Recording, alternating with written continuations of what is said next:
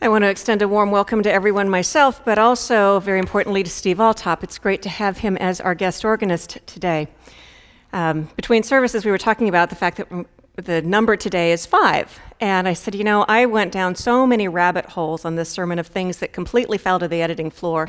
But it was about um, in the early in the early days when you studied math, you studied music because there's such math built into music because it's built into the way in which we hear and the way in which sounds are pleasing. And he said, Joe, you need to talk about a fifth being a perfect interval. And I said, Yes, Steve, but then I'm going to show just how ignorant I am because I can't say anything more than that. Uh, but Steve did a wonderful job of picking out. Um, uh, things with five for our offertory and for our prelude, and so there's certainly ways we could talk about five and math, and it would all be surrounding music. Five was a number of great comfort to the ancient Israelites. It is rich in nuanced meaning and implied comfort, but it doesn't point to any one single event or any one single meaning. Our scripture reading for today is a story, and I want you to know it's going to be embedded almost towards the very end. So don't get anxious thinking that I've forgotten to read it. It's, I'm going to be building us up so that we can hear it with the ear of, a, of a, an ancient Israelite. I don't want you to be anxious about that.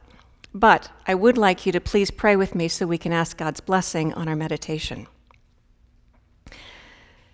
Dear God, we come before you seeking to be found. Silence in us the noise that surrounds us, and join our minds with your Spirit so that we might find your truth. May we be startled by the grace of your Son in his gifts of nourishment and comfort. And it's in his name we pray. Amen. Now, in our sermon series of Counting on Numbers, we're reflecting on numbers, obviously. And numbers are the playground of more than just mathematicians and auditors and accountants. And I know we've got many mathematicians and auditors and accountants in here. But math and numbers are also the playground for psychologists and neurologists and linguists and theologians. And the list goes on of those who delight in exploring how the, humans, how the human mind responds to just plain numbers. Numbers cause us to believe in behave in ways with little regard to what they're actu- the numbers are actually counting. So you need to think beyond the meaning of what's behind the number. So forget about a number expressing your income or your expenses or the number expressing the number of months before a beloved one comes home. Just a number by itself can either give us great comfort, and I mean the comfort that's down here, or it can really unsettle us. So let's make it personal. What's your favorite number? I want you to think about that. And if you get bored in the sermon, go think about your favorite number and come back because we'll catch up with you at the end. So, what's your favorite number? And is there a number that really unsettles you? We asked the 8 o'clock worship service that, and they had some very diverse responses. Some had no favorite number, but you might by the end of the sermon. British science writer and a self described math blogger by the name of Alex Bellos asked people to submit in an online survey their favorite number and an explanation of why. It was a very unscientific survey, but it garnered 44,000 responses, and some of them were quite varied and exceedingly tender. Here are some of the favorite numbers that were identified. One person said that 17 was her absolute favorite number because it takes 17 minutes to cook perfect rice. Another person said that 24 was her favorite number because she sleeps with her leg out in the shape of a four, and her partner sleeps curled around like the number two. So 24 is her favorite number. And I said, Katie is probably going to like this one, that another person said six is their favorite number because in that respondent's album collection, the sixth track tends to be his or her, her favorite, her favorite song on that particular album. When Harry Kraemer was here a couple of years ago, he's um, speaking at our Faith and Leadership event. He is the uh, a professor at Kellogg uh, University. Um, he's a partner, senior partner, managing partner at Madison Dearborn, former CEO of Baxter. He is a man who deals in numbers. His undergraduate from Lawrence University was in math, and he's had numbers rolling through his head his whole life and his career, whether it be EBITDA or EPS or anything else. He volunteered in that session of faith and leadership that he has a favorite number, and it happens to deal with the number of hours that you have in a work week. And it's not because he was always trying to get the most out of everybody, but he wanted to make sure that you knew just how precious your time is.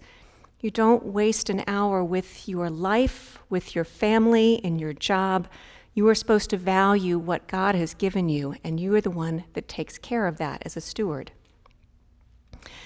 I have many favorite numbers, but 2126 is quite a favorite number. When my casual clothing is too worn to be worn out in public with friends, it becomes dog walking clothes. I can walk the dog and maybe I can go to Home Depot with them. But when my dog walking clothes become just too frayed in the pants or the sweater is too pilled for repair, but they're still really comfortable and I really like them, they become 2126 clothing. Meaning I am not allowed to wear them outside of the property line of our home, 2126 Fremont. For me, 2126 is a number of comfort. I have quite a bit of 2126 clothes that I hope you never see. I have a friend that she and her sister have a great fondness for the number 1437, and it's not because there's ever been anything in their life that's 1,437. But 1437 means always and only, I love you forever. As a simple text, this number connects and comforts each one of them when they text it to the other. And psychologists would confirm that even when they see just a portion of this number, whether it be 437 or 143, that alone is going to lift their spirits because it's such a precious, comforting number to them. Since all their friends knew that their respective codes to get into their garages on the keypad that you've got in your garage, we knew it was always 1437, so we weren't surprised when their kids figured out 1437 unlocks their iPhones, but yet they seemed to be surprised. Some numbers are proven to make us cringe. Researchers asked participants in a study if they liked, disliked, or felt neutral for the numbers between 1 and 100 as they randomly appeared on a screen. You got to vote on it. Even numbers and those ending in the number 5 are favorites, and nobody seems to like odd numbers very much. In another research study, double digits of negative numbers like 39 or 53 produce what's called an odd effect, since it takes longer for our brains to process them and we just don't like them.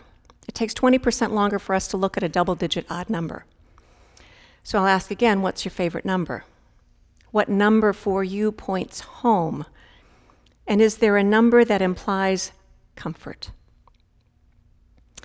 Now, we know that humans have been counting and categorizing life events around the number five since we were able to grasp a paintbrush or hold a quill. As a species, we've relied upon our hand to help us to count to number five. We can remember things in lists of five. And the basis for our decimal system of 10 obviously derives from our two hands put together, and 10 is considered a complete number and a very pleasing number.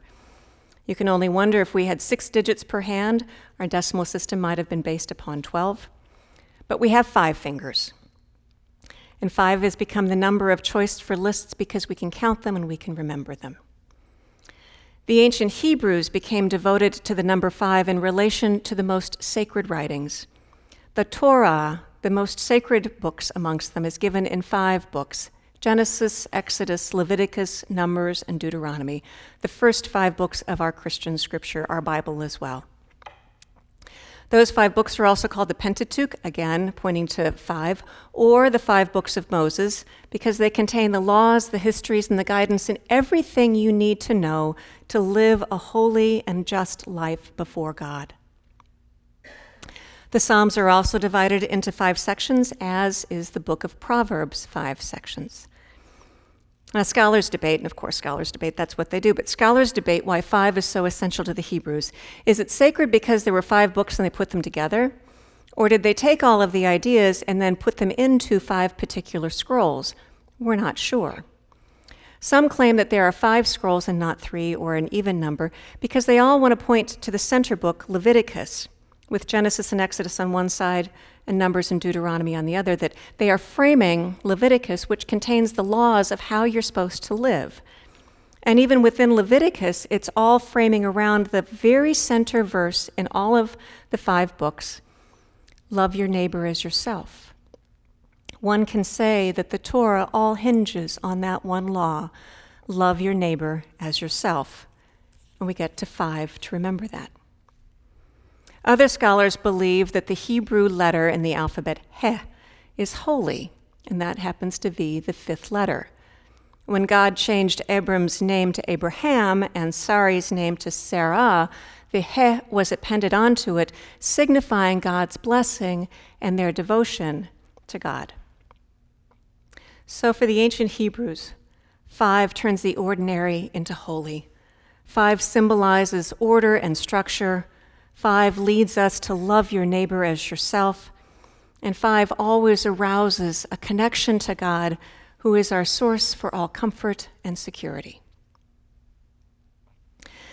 Now, there's a professor at Harvard Divinity School by the name of Francois Bovon, and he writes, and let me quote him directly The early Christians used the categories of name and number as theological tools. Written with an economy of words, the texts they wrote give birth to the Christian faith needed to do double duty in expressing the life and ministry as Jesus, as well as the names and numbers are to point back to and reclaim ancient beliefs. So let's consider that in the Gospel of Matthew. You see, the Gospel of Matthew was written decades after Jesus' death, and it was written for a very largely Jewish audience for the purpose of convincing them to believe that Jesus is, in fact, the long prophesied Messiah. Conceived in five sections, Matthew, the Gospel, mimics the five books of Moses, and Matthew paints an early portrait of Jesus' life to very much resemble Moses. Like Moses, Jesus' parents defy the authorities who sought to kill the infant. Like Moses, Jesus spends time in the wilderness before taking up his mantle to do God's will. Like Moses, Jesus goes through the waters, only it's the waters of baptism. And then, like Moses, Jesus ascends to a mountain to teach. And in Jesus' Sermon on the Mount, Jesus restores the laws of Leviticus from any of the corruption they had endured so that they again point to love your neighbor. Matthew reports in that sermon, Jesus quite specifically states, I have not come to abolish the laws and the prophets, I have come to fulfill them. And then, like Moses, who called upon God to feed the wandering Israelites in the desert and received manna from heaven, Jesus will call upon God as he seeks to care for those who've gathered to follow him.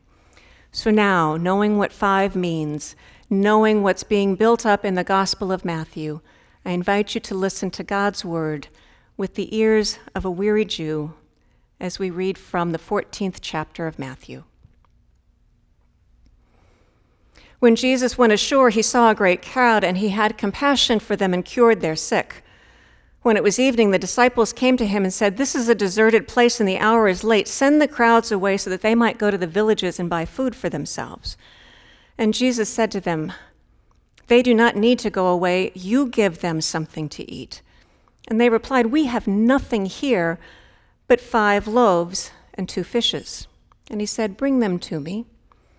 And Jesus ordered the crowds to sit down in the grass, and taking the five loaves, and two fish, he looked up to heaven and he blessed and broke the loaves and he gave them to the disciples, and the disciples gave them to the crowds.